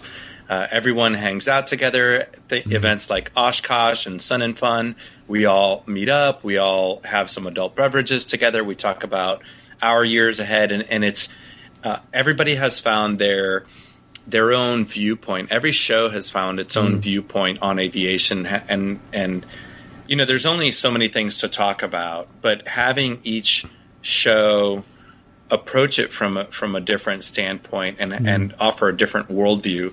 I mean, having Travis on is is great because he's he's so young, right? And he's Yeah. talking about ForeFlight and and going around the world with an Iridium sat phone instead of an HF radio. I grew up with HF radios also. Um, and that information sharing, that experience sharing is so important. And I, I think you're going to be incredibly successful. I think you're going to do so well because the the community will support you, and I think you're going to be incredibly. So both of you are because because Travis, I'm telling you, you have a, a bright future in aviation, and and just hearing from your plans. We're, we're we all stay in touch and, and I believe that we can all help each other like you're saying Shaesta and and it, it's just such a cool thing to be part of. And, you know, I'm going on 30 years part of the aviation community, and I'm still young on it. You're talking about uh, the storytelling part of this, th- those other podcasts and hosts and people that you meet at not just Oshkosh, but your, your local airport. You know, whether you're at Seething uh, in Norfolk yeah, yeah, yeah. or you're sitting there in in Little Rock, Arkansas, at some little airport. There's an old timer there in the corner that's willing to share their experience. Yeah. Um, and and Shaesta, I know you're you one of the people that you look up to is Jerrie Mock. What a what an amazing. We don't have time on this podcast to talk about her, but go look her up. Yeah. What about you know talk about a, a groundbreaking achievement? Um, and it, I can see Travis is shaking his head. So, you know, g- go look her up and, and let's get the word. All of us together, everybody, all six of us on this on the show right now. Let's get the word out, and that's what we're doing. So, Yeah. I, I love having you guys on the show and and uh, you know and figuring out how we're going to tackle the world together. Yeah, absolutely. Yeah. Ain't that the truth? So as uh, I know we've uh, we've uh, only got you for a short time, Shaesta, but we've uh, obviously got a special question that we, we always like to ask uh, our guests on the show. We asked Travis earlier, and uh, Nev, uh, you've got that special question lined up. Yes, ready. it's the question for you, Shaesta, and that is: Yes. given the opportunity to fly any aircraft, whether it's GA, uh, commercial, military, uh, current aircraft, or one that's been retired, what would that be? Oh God, I'm such a fan of fighter jets. So anything with an F in front of it, sign me up. You know, I'm just I ah. love fighter jets, and if I could, I, you know, I, I wish I could have went the military route. It's too late now because my age, but yeah, any F-35, whatever, I will take it happily. Excellent. Yeah, no, I love Well, it. anything with an F in front of it is good as far as Armando goes. Absolutely. yeah, the rest of us are not quite so sure. Mainly because we don't understand it. That's that's half of it, and that and that's why we have an Armando. Uh, but uh, yeah, well, I mean, look, guys, it's been uh, so much fun having both of you on. Um, it's it's been a real privilege. It's uh, we're we're going to uh, pause there for a brief moment while we just work out a couple of logistics. Um, Uh, unfortunately, I have to jump out. Out.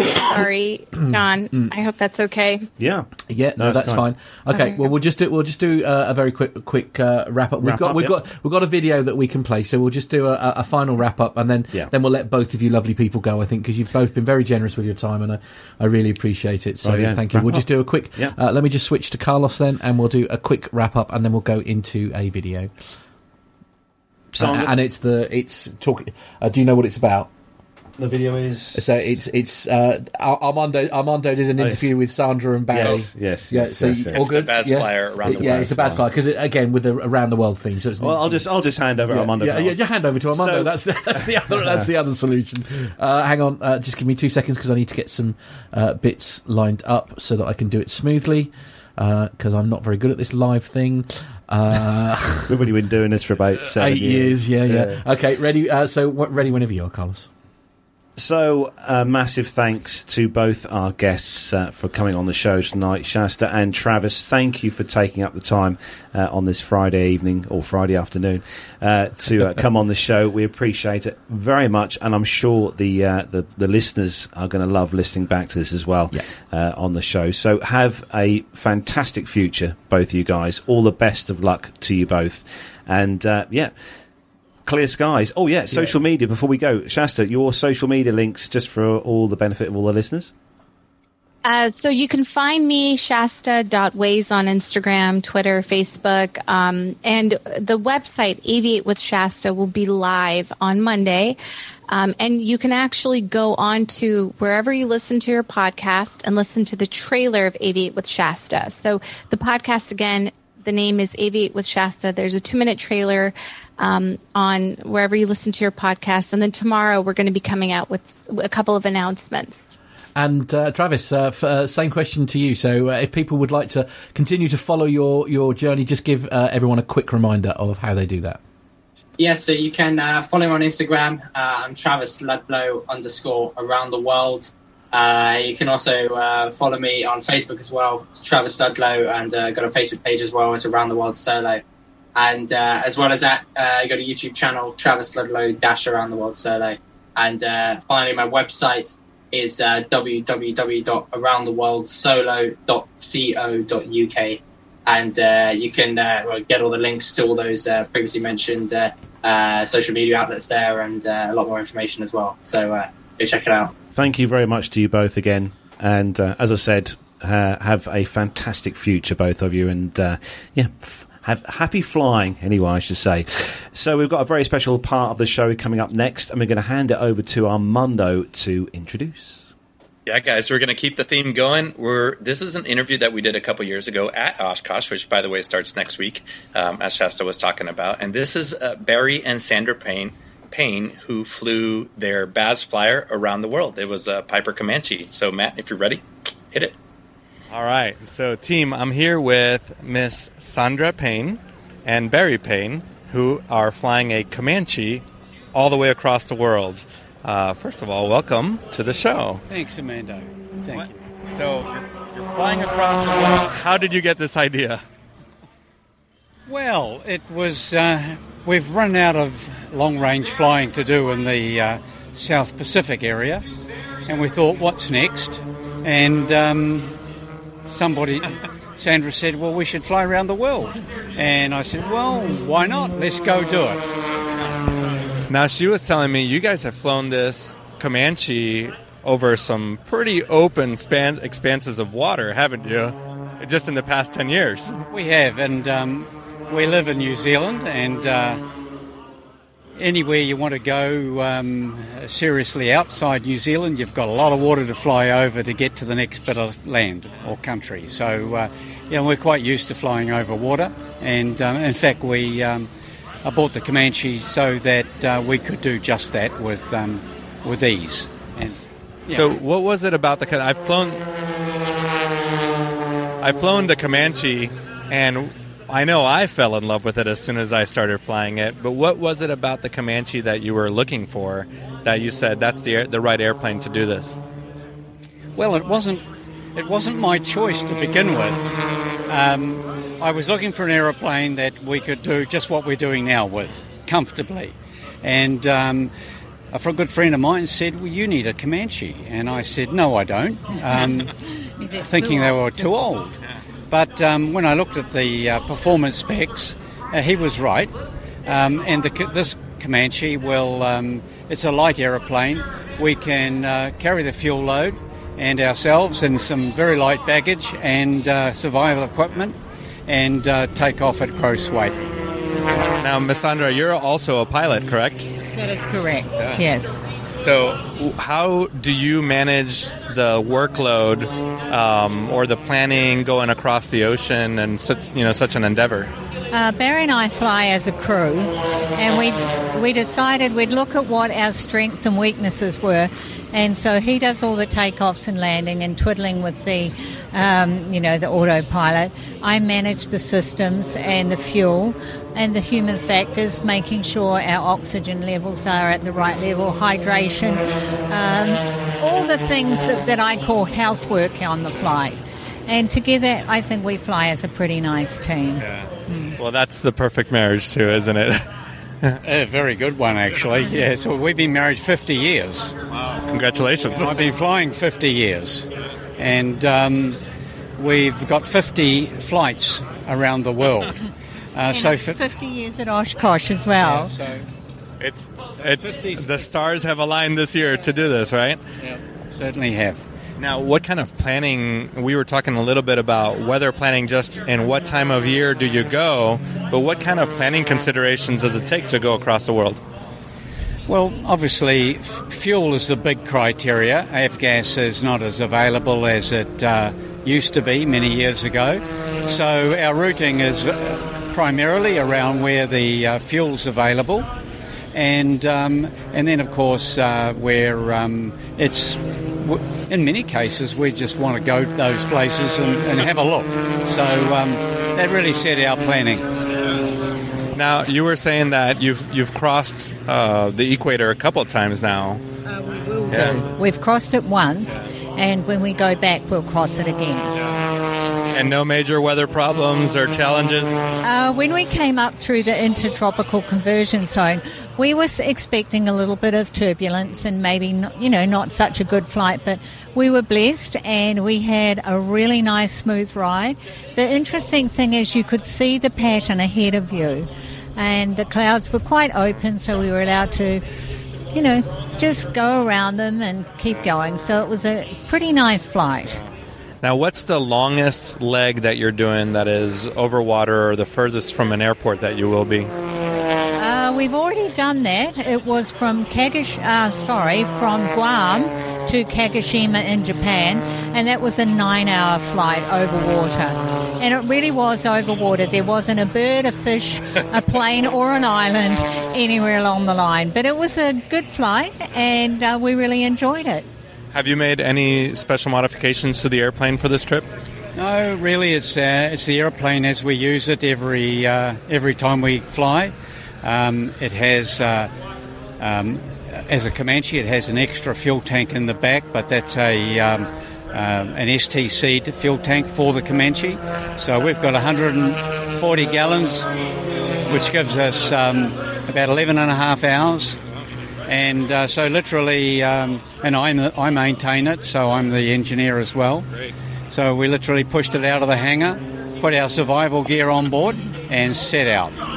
That's great. And can you describe the route a, a little bit? What, so you've left New Zealand, and what's what's the overall plan? Uh, we left New Zealand on 28th of April, and we've allowed ourselves a six-month window to do the trip. We went from um, New Zealand to Australia, Australia to Papua New Guinea, Papua New Guinea to Guam, Guam to Japan, Japan, three stops in Russia, and then across to Nome in Alaska.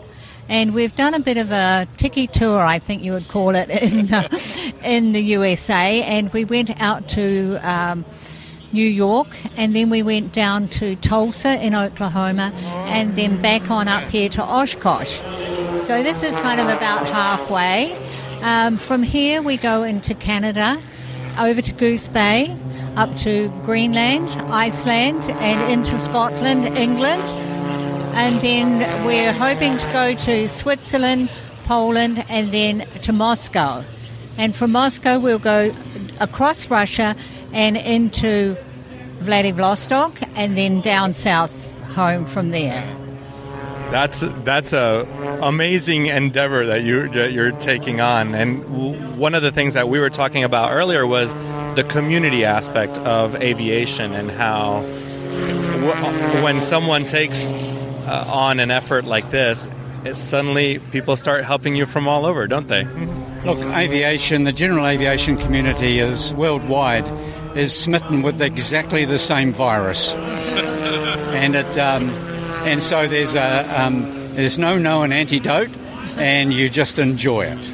And so yeah, it doesn't matter where you are. The only difference might be a bit of language, um, but that's quickly overcome by. Uh, the, the fraternity of aviation. Yeah, we have met so many lovely, lovely people um, across all of the countries we've visited so far. And um, all I can say is uh, if that was the world, it's a nice place. I agree, and Oshkosh is the best place to experience that with people from all walks of life and every country and every kind of airplane here, isn't it? Yes, it is. Yeah, yeah no, amazing. So um, it's our second visit to Oshkosh. Um, and I can say bringing our aeroplane here has been one amazing experience. Um, and uh, and we're only halfway through.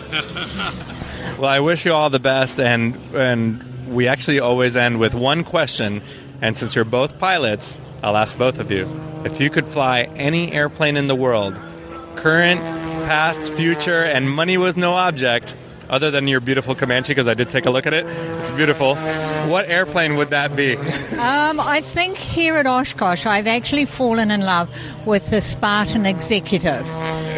And I think I wouldn't mind giving that one a go. Yeah. yeah. And me, I couldn't go past a Mustang. Yeah. have to have it to match my motor car. Well, I think you guys should pass out your cards and your bro- your little brochure over there in the vintage and warbirds area, and you may you may get the chance before you take off on Thursday, right? Oh, yeah. And thank you very much for your uh, time, and um, we look forward to perhaps meeting up again in the future. But if you ever come down under, do come and see us. I absolutely will. I have your contact information, and, and you're leaving here Thursday. Thursday. So uh, if anybody w- is listening over in, in Europe and anywhere on that route that they mentioned, you know, look them up on their website, which I saw, and you can actually, what's the website again? BazFlyer.com. And that's Baz, uh, Bravo Alpha Zulu, uh, flyer.com. and you can follow their progress. Thanks, guys. Thank you very much. Thank you very much. Pleasure. I love the fact that uh, Armando is wearing his uniform. Then, Of course, of course. Very He's always, he's always very smartly dressed. Yeah. absolutely. very smart. I, I- I hope you'll you'll bring your uniform next weekend, uh, Nev. Uh, well, indeed, yes. I, I hope the weather um, is going to uh, Play ball. Play ball. Yeah. Hopefully, it will. no, so for those of you uh, who are in the UK and can make it, and you might be thinking of going, um, take yourselves over to Old Buckenham next Saturday and Sunday. Uh, but me and Nev will be at Old Buckenham Air Show next Saturday. Uh, we're going to get there kind of sort of around about sort of ten, half ten, aren't we, Nev? Yeah. Thereabouts uh, on the day. Uh, so keep your eyes open if you are there. Give us a tap on the shoulder. Uh, Yeah. we'll, uh, Nev will be the one holding So- a large muff. Uh, and I do feel like, like I need to say this now. Look, socially distanced. of Socially course. distanced Of hug, course, yes, absolutely. yeah. Oh, do I have to still my, do that my now? muff's I think not so. had an outing for more than a year, actually. Has it So, not? uh, Gosh, like you, you- it'll need a good uh, vacuum, I think. Get, Yeah. br- brush it off. yes. Quite absolutely. Uh, so that, that yeah, that is where we start to wrap up uh, our very special uh, uh, around the world aviation special, Yes. uh, which is what we've we've had this uh, the, today. I've really enjoyed it. I think it's been uh, in, truly inspiring to speak to some young aviators uh, out there. Uh, uh, again, thank you to Shaesta for her time and uh, Travis. What a lovely young man. He's Yeah. he's got a, a bright future ahead Definitely. of him. I think He'll be, And, uh, he'll be off to BA soon. he will. Well, absolutely. He'll be 777 I was going to say he'll be fly, He'll be flying your stuff around before long, Nev. I don't. I don't doubt for a minute. listen, listen out for his I name, will Nev. not be, uh, be worried about that in the slightest. absolutely. Uh, So, social media then, well, the links and stuff for social media Facebook, Twitter, Instagram, uh, search for Plane Talking UK. Don't forget, there's also that WhatsApp number, plus four four seven five seven two two four nine one six six. Email the show, uh, podcast at planetalkinguk.com if you want to send us. We'd love to hear from you. Uh, if you're a listener of the show, we'd love to hear some feedback from you. Uh, and also the website, allthews.planetalkinguk.com is where you can go uh, to our website to see all the glorious content on there. And also you'll find the links to our shop where you can buy a fantastic P2K t-shirt if you haven't already got one. And you can also grab yourself a mug, a P2K mug, if you want to grab yourself one of those on the store on there as well. You can also find the links on there to Patreon or on PayPal if you want to become a uh, donator to the show. Uh, we really do appreciate that immensely indeed, and it helps to uh, to get me and Nev out to the air shows Yeah. uh, to cover, get some great, great great content for you guys and girls.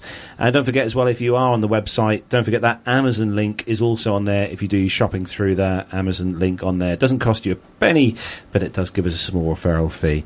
And uh, don't forget those social media reminders for Travis, uh, his website all around the world, solo.co.uk. And uh, Shaesta's one was, oh, my one note has just disappeared from me. Has it right? Typical. I'm, u- I'm using an I'm using an i I'm using an i device. That's why. Yeah, the podcast is Aviate with Shaesta, and then um, we didn't get a chance to talk about her her charity and her outreach program, which is Dreams Soar, and that's dreamssoar.org. And uh, there's a wealth of information about her flight on there and what she's trying to do with that. So go visit those two. Yeah, make sure you check uh, check those out, and don't forget to add the podcast to your list as well, because I'm sure that'll be fantastic. Absolutely. So I hope you've all enjoyed our round the world special show tonight. It has been fantastic. We've all, as hosts, thoroughly enjoyed it, and I'm sure you have as well, uh, the listener. Uh, and uh, yeah, make sure you stay tuned uh, to back to us next week, where we'll be having loads of good discussions again. I expect. Absolutely. But uh, normal service will normal be resumed service next will be week. resumed. Yeah. but uh, that is what we're gonna gonna wrap up the show then. So a big thanks to Matt here in the studio with me. Big thanks to Armando as well for joining us, even though he has had slight issues with mains. He hung in there. evening. He hung in there. And big thanks as well to Neville Bounds, who's been awesome as always, and also not forgetting as well our producer John, who does lots. Se- se- I can say seriously, guys, if you saw in the, amount of work that he does in the background Yeah. to get this, everything from artwork to all the all the publications. John and all that kind of- literally does- having a full time job itself. I should stress. John literally does Yeah. does like nine PPL exams every pretty week. Pretty much, yeah, um, b- before we do the show. Yeah, indeed. So that's it then, guys. Have a fantastic. I don't know what to do with that information. You, I know. just, you made that up on the spot, didn't Have you? no. I didn't. I thought whatever. I thought that one up. I did a lot of effort into that. Actually. Did you? Yeah, all of twelve seconds. Yeah. Have a fantastic week, everyone. Stay safe and look after yourselves. Have a great weekend. Take care, and we'll see you all again next, week. Friday. Hey, Bye, everyone. Bye, everyone. Bye.